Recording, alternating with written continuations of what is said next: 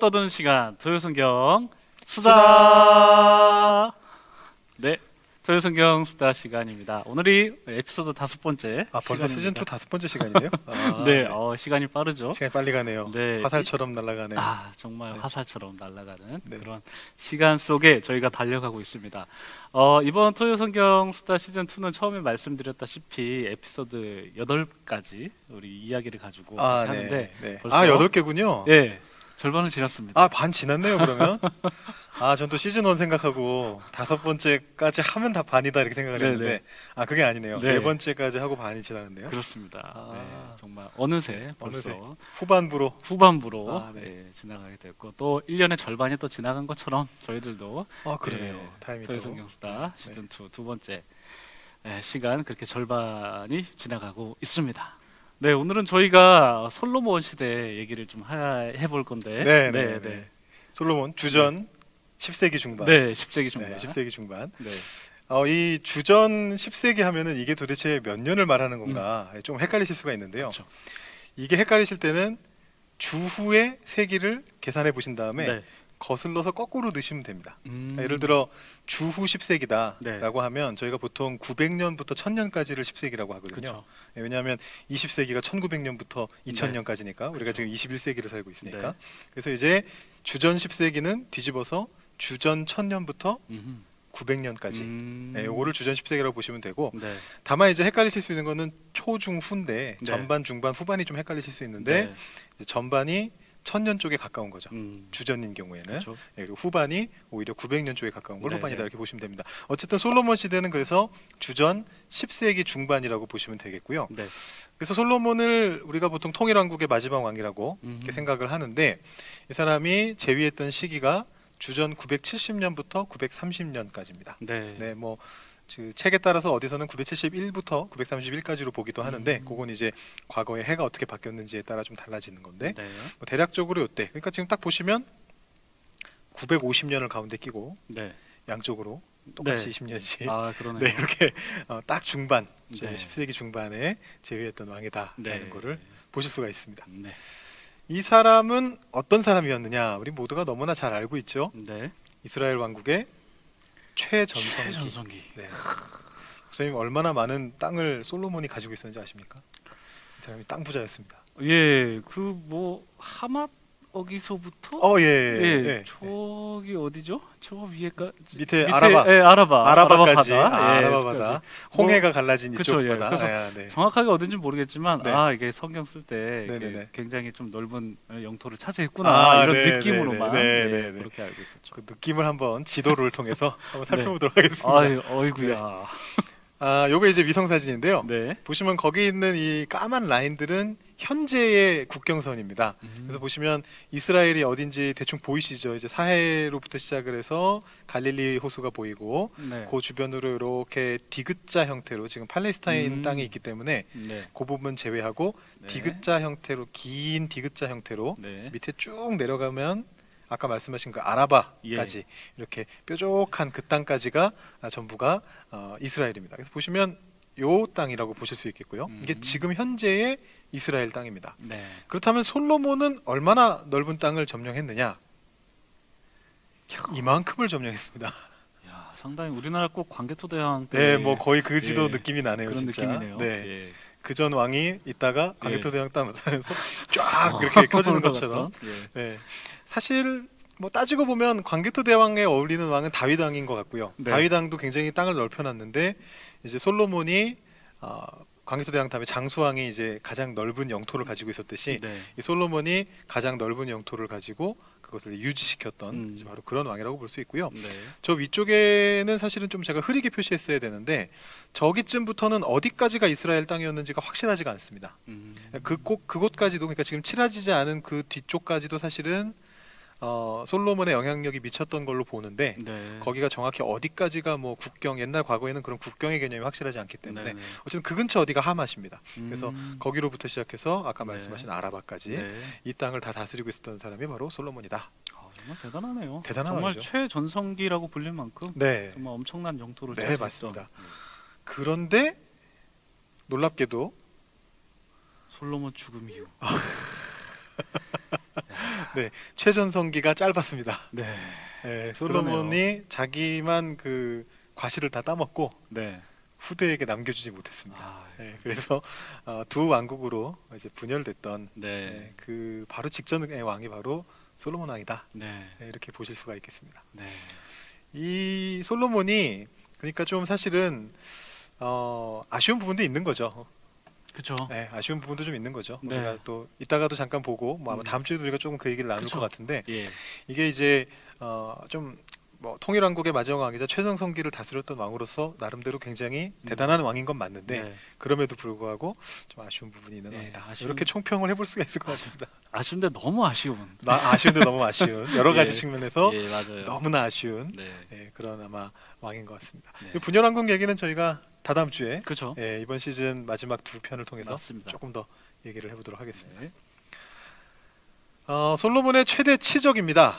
아, 이 치적은 바로 성전을 세운 거군요. 성전을 세운 네, 겁니다. 예루살렘 네. 성전을 세운. 예루살렘 성전 우리가 네. 익히 잘 알고 있는 예루살렘 성전을 세운 거죠. 네.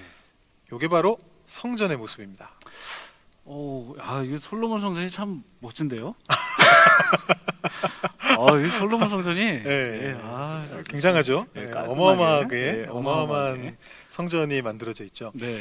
이 성전을 이제 솔로몬 성전이라고 생각하시는 분들이 참 굉장히 많이 네. 있으신데 사실은 이 성전은 솔로몬 성전이 아닙니다. 그렇군요. 아, 네. 예루살렘 성전인 건 맞습니다. 네, 네, 네. 네, 예루살렘에 있, 있으니까 예루살렘 성전이죠.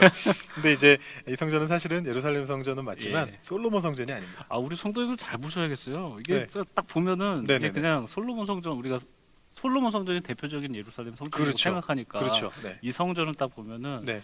이제 저처럼 네. 솔로몬 성전이 바로 떠오를 수도 있는데 아, 네, 네. 네. 지금 말씀하시는 거 들어보니까 이제 네. 솔로몬 성전이 아니다라는 건데 네, 그죠? 맞습니다. 예, 네. 그러면 솔로몬 성전이 과연 어떻게 생겼을까 좀 네. 궁금해지는데 그 전에 이 성전에 대해서 네. 간략하게 설명을 해주시면 아니 뭐이 어떨까요? 성전을 제가 설명드릴 거는 지금 타이밍에 설명드릴 건 아닌 것 같긴 한데 뭐다 정도만 아 뭐다 정도만 예. 네, 이 성전은 수르바벨 성전을 헤롯이 개축했던 그래서 흔히 우리가 헤롯 성전이라고 불리는 바로 신약 시대 예수님께서 보셨던 성전이 바로 이 성전이다라고 네. 그렇게 보실 수가 있겠습니다. 네. 이 성전은 어, 주후 70년에 로마가 예루살렘을 침공할 때 이제 무너지게 됐죠. 예수님 이 예언하신 대로 네. 예, 무너졌던 그런 성전이고요. 네. 원래 솔로몬 성전은 어, 제가 솔로몬 성전 잘 나온 거를 찾아보려고 하다가 그냥 이미지만 한번 보려고 음. 이렇게 가져와 봤습니다. 더커 아, 보이시죠? 네. 앞에는 성전이 아닙니다. 그 예루살렘 지형이 네, 정말 네. 산지로 되어 있다고 하잖아요. 그렇죠. 네. 이, 이 성전 그 조감다라고 해야 되나? 네, 이렇게 네, 네, 보니까 네. 정말 그 높은 곳에 위치되어 있다라는 게 네, 하늘에 네. 딱 이렇게 보이는 것 같아요. 맞습니다. 네. 이 지금 위치는 같은 위치거든요. 헤롯 네. 성전도 그렇고 예, 이 솔로몬 성전도 마찬가지인데 네. 이 건물들을 내려다보고 있죠. 가장 높은 곳에 이제 네. 하나님을 만나기 위한 어떤 네. 그런 어, 모습으로 있었던 거고요. 어, 이 솔로몬 성전은 자세하게는 안 보이시겠지만 딱 보시면 건물 하나가 보이고 네. 그다음에 앞에 조금 더 작은 구조물이 아마 보이실 겁니다. 산 꼭대기에. 음, 그래서 이제 아, 솔로몬 성전은 사실은 좀 작은 크기의 상대적으로 좀 작은 크기의 네. 성전 하나와 네. 그 앞에 있었던 제단으로 네. 이렇게 이제 어, 구성이 되어져 있었던 거죠. 어, 그래서 이렇게 뭐 옆에 뜰이 있고 뭐 성벽이 넓게 널리 이렇게 막 있고 이런 느낌을 보시면 그거는 아 저건 헤롯 성전이구나 네, 네. 신약 시대 성전이구나 네. 생각하시면 되겠고 상대적으로 좀 단촐한 건물이 보이면 아 저게 솔로몬 성전이구나라고 어. 생각해 보실 수가 있습니다. 아 솔로몬 성전 하면 굉장히 웅장하고 크고 네네. 이런 이미지라고 생각이 들었었는데 네. 이렇게 보니까 네. 상대적으로 작다라고 하는 게 네, 네, 오, 네. 이게 좀 네.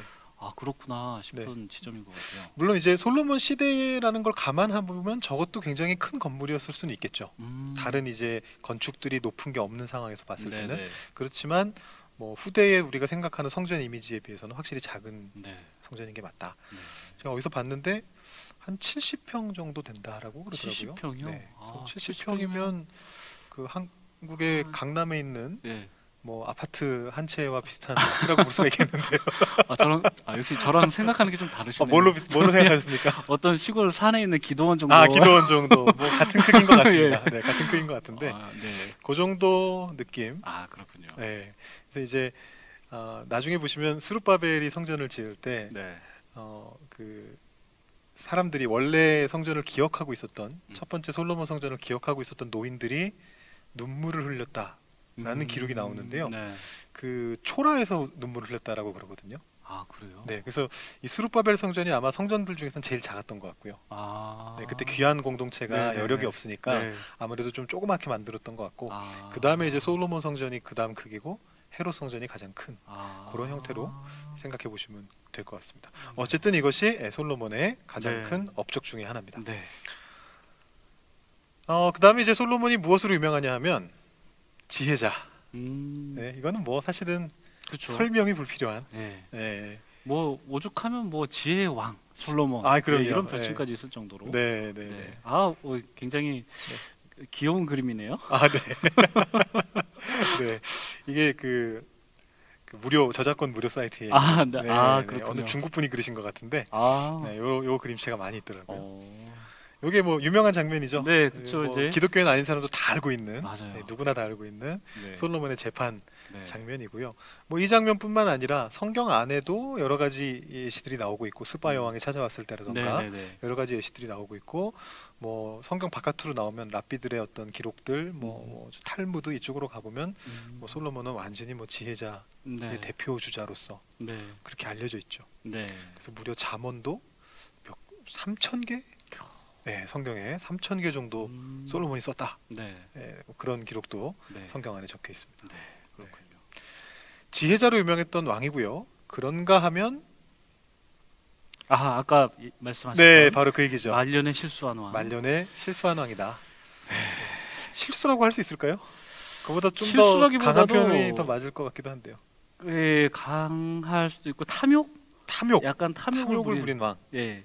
욕심 때문에 네. 이거 뭐 다음 주에도 좀 얘기를 해보겠지만 네, 네, 네, 네, 네. 예, 이 솔로몬이 마지막에 아내들을 엄청 아, 많이 네, 네, 예, 그렇게 네, 거느렸다고 해야 될까요? 아, 거의 네, 거느리는 수준으로 네, 그렇게 네. 많은 아내를 두었는데 네. 예, 그래서 뭐 우리가 다들 알다시피 네. 뭐 이방 종교도 받아들이고 맞아요. 예, 네.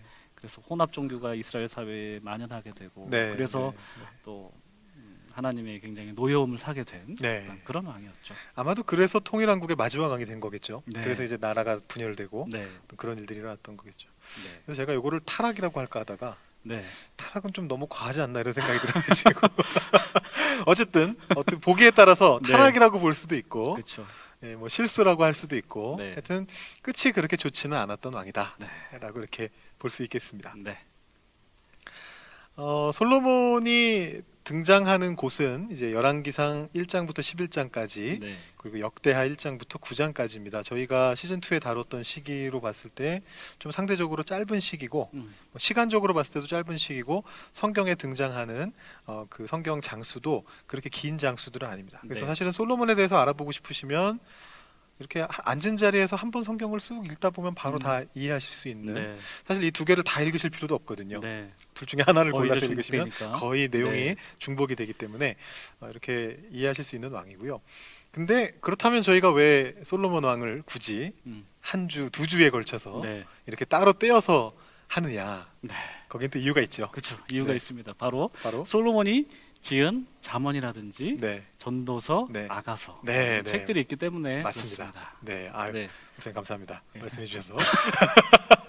네, 네, 그래서 사실은 아, 저희가 시대를 따라가면서 네. 그 시대와 관련된 다른 성경의 책들까지 다 보고 있는데요. 네, 그러다 보니까 아, 솔로몬이 썼다고 알려져 있는 잠언, 전도서, 아가서까지 오, 이번 주에 좀 다루는 게 좋겠다 이런 생각을 네. 하게 돼서 네. 제가 솔로몬을 좀 따로 떼어서 네, 아, 이야기를 합니다. 네, 한번 각 책을 한번 조금씩 그래도 간단하게 살펴볼까요? 네, 네, 좋습니다. 좋습니다. 첫 번째 책은 잠언입니다. 네. 아, 이 지금 제가 적어놓은 순서는 성경에 있는 지금 현재 우리가 가지고 있는 아, 성경 순서대로 한번 적어봤습니다. 음, 그래서 잠언은 이제 뭐 한마디로 정의한다면 지혜 모음집이다. 지혜 모음집. 예, 지혜를 아. 모아놓은 모음집이다. 아, 이 모음집이라는 말에 좀 의미가 있을 것 같아요. 아, 네, 그렇죠. 이게 자- 단순히 잠언이라는 게 어떤 그런 네. 경구들을 모아놨다라는 의미도 되겠습니다만 네, 책 자체도 사실은 모음 집의 형태를 네. 취하고 있습니다. 그렇죠. 그래서 이걸 한번 보시면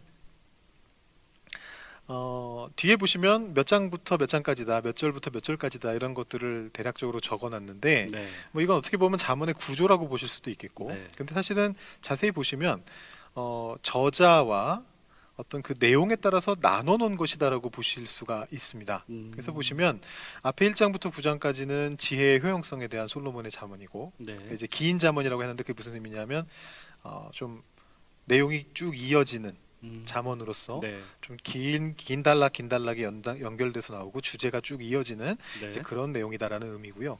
근데 또 10장부터 22장까지는 우리가 작년에 묵상하실 때 보셨겠지만 아주 짧은 자문들이 모여 있습니다. 음. 여기는 사실은 설교하기가 쉽지 않은 네. 저희가 특히 작년에 그 새벽기도 설교를 했을 네. 때 이게 자문을 짧다고 해서 이거를 짧게 나눠놓을 수 없으니까 네. 매일 성경에서 이걸 이렇게 네. 단락으로 해놨지 네, 않습니까? 네, 네. 너무 힘들었습니다. 아 내용이 연관성이 너무 없어서 아 그러니까요. 제가 그 뭔가 통일성이 있으면 주제를 네. 잡고 네. 이렇게 얘기를 할 수 있는데 네, 네. 예, 경구 모음집이다 보니까 네, 거기가 예, 진짜 예. 모음집이라는 느낌이 들죠. 보통 한절 아니면 두 절 정도가 같은 주제고 네. 그 다음에 새로운 주제가 계속해서 네. 나오는 어떤 짧은 자문들을 모아놓은 자문집이 있습니다. 그 22장까지 있고요. 네. 그 다음에 22장 17절부터 24장까지는 누군지 이름이 알려져 있지 않은 어떤 지혜 있는 사람의 음. 말씀이다라고 그렇게 어, 22장 17절에도 나오고 나중에 24장에도 한 번 더 나옵니다. 네. 그 부분은 이제 지혜 있는 자의 말씀. 네. 그 다음에 25장부터 29장은 또 심지어 히스기야의 신하들이 오. 편집한 자문이다. 아, 이거 물론 앞에 솔로몬의 한 거라고 적혀 있긴 한데요. 예. 이 말도 솔로몬의 말씀인데 그렇죠. 히스기야의 신하들이 네, 편집한 자문이다. 네. 이렇게 이야기를 합니다. 그 말의 의미는 이게 어, 솔로몬 시대부터 있어 왔던 자문이긴 하지만 네. 히스기야 시대 사람들이 편집하고 추가하고 보충했다 이제 그런 뜻이 음. 되겠죠. 그래서 이제 이게 어, 25장부터 29장까지. 네. 그다음에 마지막 두 장은 누군지 이름은 있는데 네. 그 사람들이 누군지 절대 추측할 수 없는 음. 네, 아굴이라는 사람과 네. 르무엘이라고 하는 두 사람의 남긴 자문입니다. 그래서 이 아구라고 루멜은 뭐 네. 이방 사람이다 뭐 네, 이방 사람이라고 보는 네. 사람들이 많더라고요. 학자들이 아. 보면은 아라비아 쪽 계통이다. 네. 네, 이제 그렇게 이야기하는 아. 분들이 굉장히 많, 많았습니다. 어, 그러면 잠언이라는 책이 우리는 그냥 딱 솔로몬의 뭐 경구집이다 네. 이렇게 생각하는 사람들이 많이 있는데 그게 아니라 솔로몬을 중심으로 해서 네, 뭐 히스기야 신하가 편집하기도 하고 네. 그리고 심지어는 이방에 있는 그런 사람들까지 네, 참여된 네. 포함된 어떤 네. 그런 아주 폭넓은 지혜 모음집이다 네, 그렇게 볼 수. 있겠습니다. 아. 이제 보시면 뭐 가장 많은 절이 솔로몬에게로 돌려지고 있는데 네. 물론 이제 그 부분도 저희가 전에 그 시편 저자 얘기하면서 말씀드렸듯이 네. 이 솔로몬이 어떤 그 잠언의 대표 주자여서 네. 본인이 쓴 잠언이 3천 개다라고 성경에 나올 정도로 네, 네. 잠언을 많이 썼던 사람이기 때문에 이제 이 사람들은 그거를 어색하게 생각하지 않았거든요. 음, 그 후대에서 비슷한 내용의 잠언이 쓰여지면 네. 이것도 솔로몬의 잠언이다. 네. 이렇게 같이 붙여서 보관하는 게 아. 전혀 어색하지 않았던 시대이기 때문에 그 안에도 어떤 거는 솔로몬이 직접 얘기한 것도 있을 네. 것이고 어떤 거는 후대에 붙은 게 좀 있을 것이고 음. 또 어떤 거는 솔로몬 자신도 자기가 만든 게 아니라 네. 주변 세계에서 음. 혹은 이스라엘의 전통으로부터 이렇게 가져와서 뭐 음. 이야기한 자문도 있을 것이고 그야말로 이스라엘의 어떤 역사를 훑어내려가면서 네. 모여, 모여들어 있는 모든 지혜가 총망라되어 있는 그런 음. 책이다라고 그렇게 사실 보실 수 있겠습니다. 네. 잠언이 31장까지 되어 있네요. 네, 31장 30일 좋은 뭐 익숙한 숫자인데요, 30일. 우리 한 베스킨 라빈스 아 베스킨 아 그거 얘기하시는 거 아니었나요? 아, 그거 아니고요.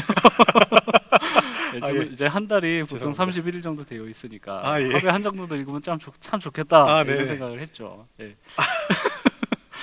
아, 베스킨 라빈스. 아 목사님 너무 좋은 생각을 하셨는데 제가 초를 쳤네요.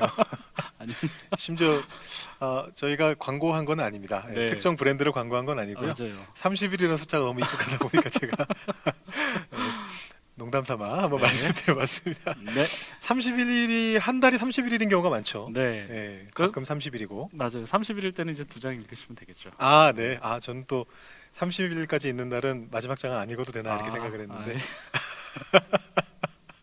네. 근데 굉장히 좋네요. 네. 한- 매일매일 한 장씩 읽어가면 많은 양도 아니고. 그렇죠. 네. 그러면서도 어, 여러 가지 지혜와 관련된 말씀들을 계속해서 이렇게 묵상해 갈 수 있는 네, 어떤 그런 굉장히 좋은 방법인 것 같습니다. 네. 네, 자문에 대해서 이 정도 네. 저희가 한번 그럼 얘기를 나눠 보았습니다. 네. 다음 책은요? 전도서죠. 아, 네. 예, 전도서는 삶에 대한 논문. 아, 아주 심오한, 심오한, 그런 어, 네. 부제가 있는 네, 어, 책인 네. 것 같습니다. 네.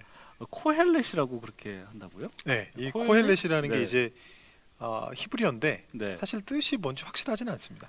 아 그래요. 네. 근데 이제 굳이 따지자면 부르는 자다 음. 혹은 말하는 자다. 음. 네, 뭐 그렇게 이제 뭐 해석을 하는 것 같더라고요. 그래서 이 전도서라고 하면 네. 어떤 분들 이렇게 생각하시는 분도 계세요. 아 전도하는 책이다. 아, 그렇게 아니라? 생각하고 전도서를 보시면 깜짝 놀라시게 되죠. 전도서에 어, 예. 이 책을 읽으면 전도가 되는구나 이렇게 생각하고 그 책을 딱 이렇게 보시면 깜짝 놀라시게 네. 되는. 네. 아 근데 저는 네. 솔직히 이제 전도서를 보면 네. 정말 아, 이런 표현이 적절한지 모르겠지만 네. 정말 인간적이다. 아, 아, 네. 뭐라고 해야 될까? 네. 뭐 삶에 대한 회한도 묻어나고 네. 네. 그리고 인생을 통달한 자가 네. 삶을 회고하는 아, 예, 어떤 그런 예. 느낌이 들어서 네, 네, 네. 아 이거 전도로 해도 괜찮지 않나 아, 이걸 가지고 전도할 수 있다, 있다. 아, 그렇게 이런 생각도. 아, 살짝 드네요. 아, 네. 그렇게도 네. 볼수 있겠네요. 네. 네, 따지고 보면 근데 그렇지만 네. 전도서라는 말은 코헬렛이다. 코헬렛. 예, 네. 부르는 자 말하는 자. 뭐 정확하게 말하면 전도 네. 자라는 말이지 코헬렛인데 네. 그 전도서라는 책도 결국은 뭐 쉽게 말하면 the book of 코헬렛인 거죠. 음. 코헬렛의 책, 코헬렛이다 이렇게 이렇게 부르는 거고요. 네.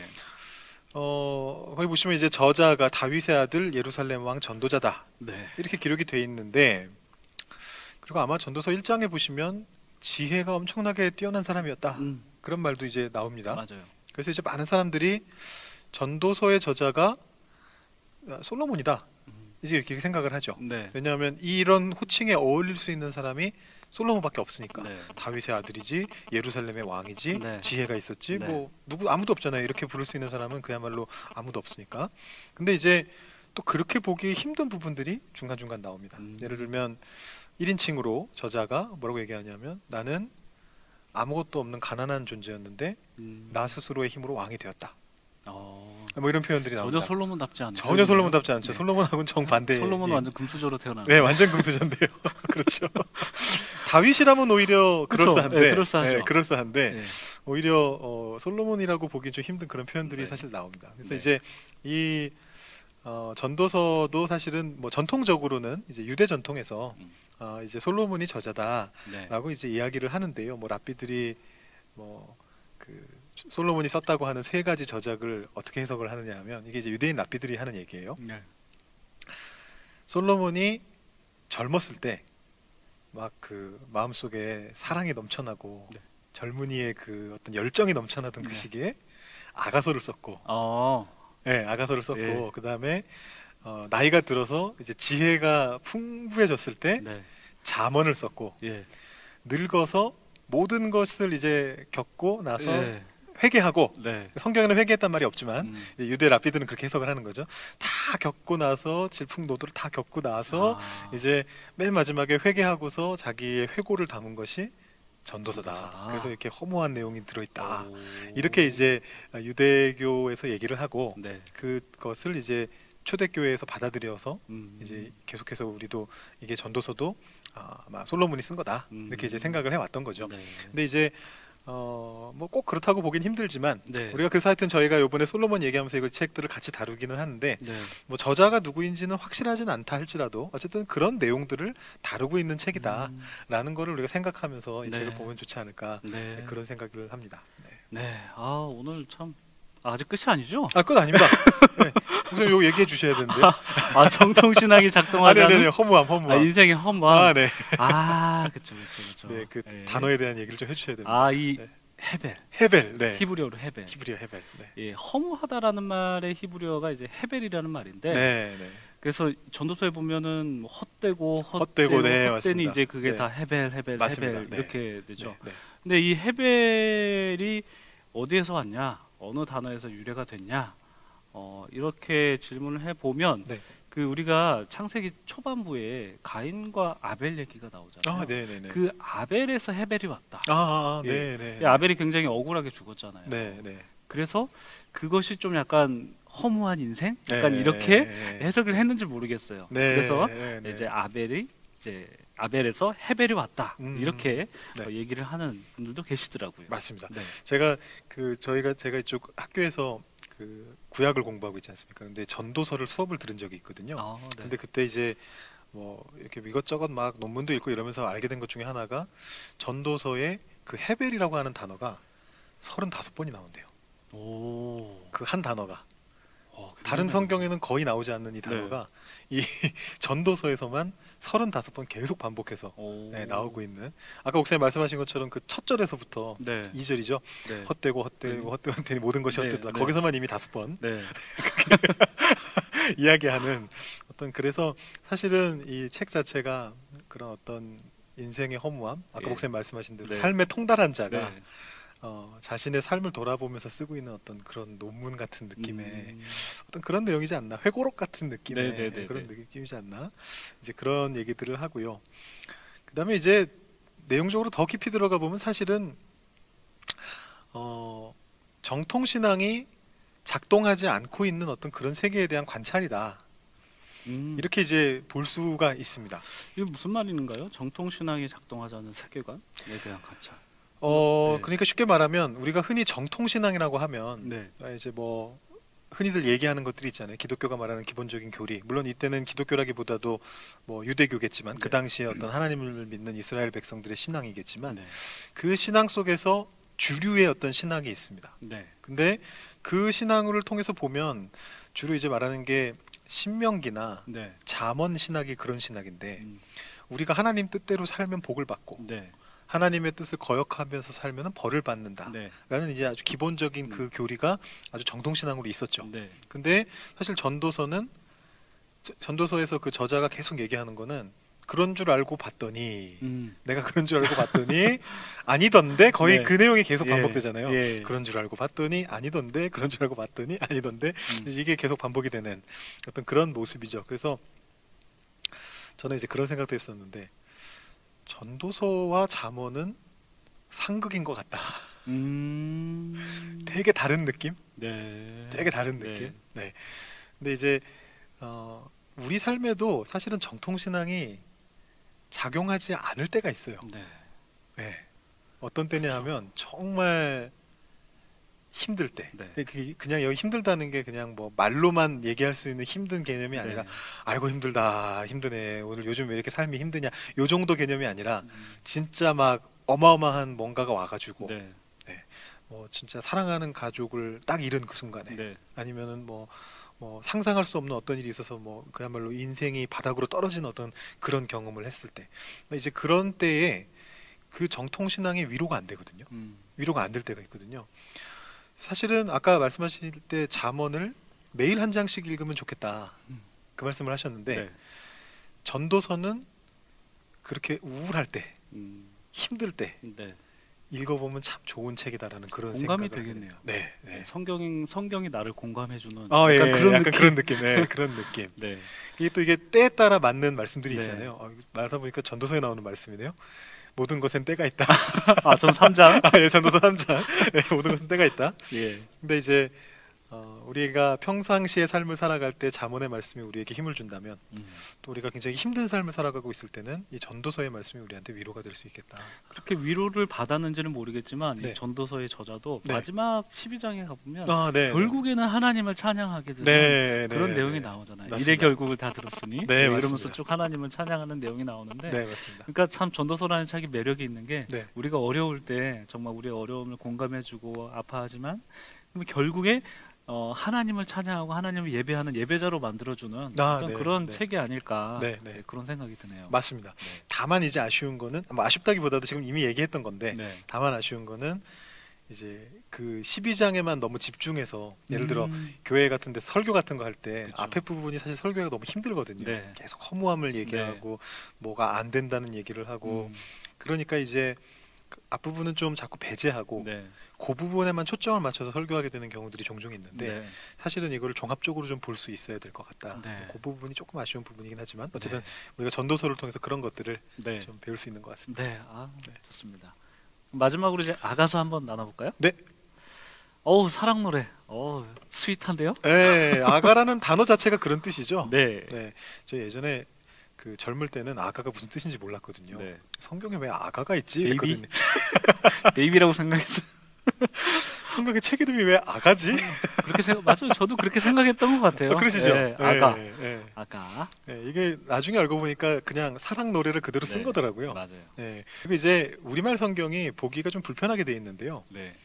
누가 말하고 있는지를 설명을 안 해줘요. 음, 보통 음, 다른 음. 책들은 맞아요. 누가 말하기를 뭐 네. 누가 가라사대 이르시되 네, 네, 이렇게 나오잖아요. 근데 아가서 같은 경우는 그 부분이 없기 때문에 그냥 읽으면 누가 말하는지가 확 구분이 안 가거든요. 네. 근데 이제 실제로 이 아가서를 학자들이 뭐라고 보느냐 하면 일종의 고대 시대의 드라마였다. 음, 뭐, 뭐 쉽게 말하면 악극 같은 거죠. 네. 음악 노래와 함께 이루, 이루어지는 뮤지컬이나 오페라 같은 느낌의 어떤 드라마였다라고 이렇게 보는 학자들도 있는데 사실은 그래서 어, 어떤 번역본들 보시면 영어 번역본이나 이런 것들을 보시면 여기서부터 여기까지는 여인의 말, 맞아요. 예, 네. 여기서 여기까지는 남자의 말 네. 예, 그런 식으로 구분해 놓은 것도 있습니다. 그래서 어, 그걸 통해서 보시면 조금 더 아가서를 이해하시는데 좀더 도움이 되실 겁니다. 네. 그래서 이제 전체적인 스토리는 한 남성과 한 여성의 사랑 노래고 음. 거기에 이제 뭐 들러리에 해당하는 어떤 여인들의 여성의 친구들 네. 예루살렘의 딸들 네. 뭐 그런 사람들도 어, 나오는 어떤 노래들이 모여 있는 책이다 이렇게 보시면 될 것 같고요. 어, 많은 경우에 이제 맨 앞에 시작할 때 솔로몬의 아가다라고 시작을 하니까 네. 이제 이거를 이 남성이 솔로몬이고 그 여성은 거기 나오는 술람미 여인이다 음. 이렇게 이제 보는데 다 이렇게 읽어보시다 보면 중간에 보면 화자가 막 바뀝니다. 네. 처음에는 솔로몬이었던 것 같은데 나중에는 어, 자기 남자친구가 왕에게로 간다 이런 말도 나오고 솔로몬이 왕이라면 음, 또 왕한테 갈. 수가 없는데 네. 이제 그런 표현도 나오고 그래서 이거는 어쩌면 그 사랑 노래들을 좀 모아놓은 형태일 수도 있다 음. 이제 그렇게 예, 보기도 하죠. 그게 바로 여기에 나온 이제 실제적 아. 네, 그렇죠. 네, 지금 보시면 밑에 풍유적해서 예. 실제적해서 네. 네, 모형적해서 세 가지가 나오는데 네. 지금 이제 말씀드린 게 굳이 말하자면 어, 성경을 해석하는 이 아가서를 해석하는 방법 중에 실제적인 해석이다. 네. 예, 사랑 노래다. 음. 이거는 사랑 노래고 어, 하나님을 사랑한 하나님을 믿는 신앙을 가진 사람들 간의 어떤 사랑을 묘사하고 있는 것이다. 음, 이렇게 얘기 보는 거고요. 이렇게 보는 분들은 이 아가서를 뭘로 보느냐 하면 에덴 동산이 회복된 모습이다. 이렇게 음. 보는 사람들도 있습니다. 이제 하나님이 처음 창조하셨을 때 네. 남성과 여성이 이렇게 사랑하게 하셨는데 음, 그 최고의 극치의 사랑이 이건데 네. 그 사랑을 못 하고 있는 음, 어떤 그 모습 속에서 어떤 이상적인 사랑의 모습을 네. 보여주고 있다. 어, 이렇게 보는 게 이제 실제적 해석이고 네. 풍유적 해석은 이제 알레고리적 해석이라고도 하는데 쉽게 말하면 교회에서 가장 많이 설교되는 음, 형태. 예. 네. 그 남성을 솔로몬 왕을 하나님 하나님으로 음. 보고 그다음에 이제 여성을 술람의 여인을 뭐 그리스도인, 우리들 뭐 뭐. 이스라엘 백성 네. 아니면 그리스도인 예, 이렇게 보고 이제 그 사이의 사랑을 해석하는 것이다라고 하는 네. 게 이제 풍유적 해석이고 모형적 해석은 뭐 두 가지가 합쳐졌다고 보시면 될 것 같습니다. 네. 기본적으로는 한- 두 남녀의 사랑 얘기인데 그 안에 하나님과 백성들의 사랑이 포함되어 있기 때문에 음, 그걸 통해서 어떤 뭐 우리 개개인의 어떤 부부 관계라든가 이런 거에서도 이것을 통해 도움을 얻을 수 있다 네. 이렇게 말하는 해석들은 모형적 해석이다 뭐 이렇게 보실 수가 있을 것 같습니다. 네. 아, 제가 거기 한 가지를 더 적어놨는데요. 저희 시간이 지금 괜찮은가요? 조금 길긴 하네요. 네, 그러면 뭐요 얘기는 저희가 다음 주에 네. 또 기회가 있으니까 네. 그 얘기 때 좀 더 자세하게 네. 말씀드리도록 하겠습니다. 뭐 여성의 목소리가 강하게 들려오는 책이다 이 부분은 제가 다음 주에 네. 좀더 부연해서 말씀드리도록 하겠습니다. 네. 네, 그럼 오늘은 여기까지 저희가 전체적인 얘기 보고요. 다음 네. 주에 이제 요 내용들을 토대로 솔로몬 시대와 또 잠언 전도서 아가서를 가지고 저희들이 또 여러 가지 재미난 주제를 가지고 떠드는 시간을 갖도록 하겠습니다. 여기까지 떠들겠습니다. 도요성경 수다. 수다.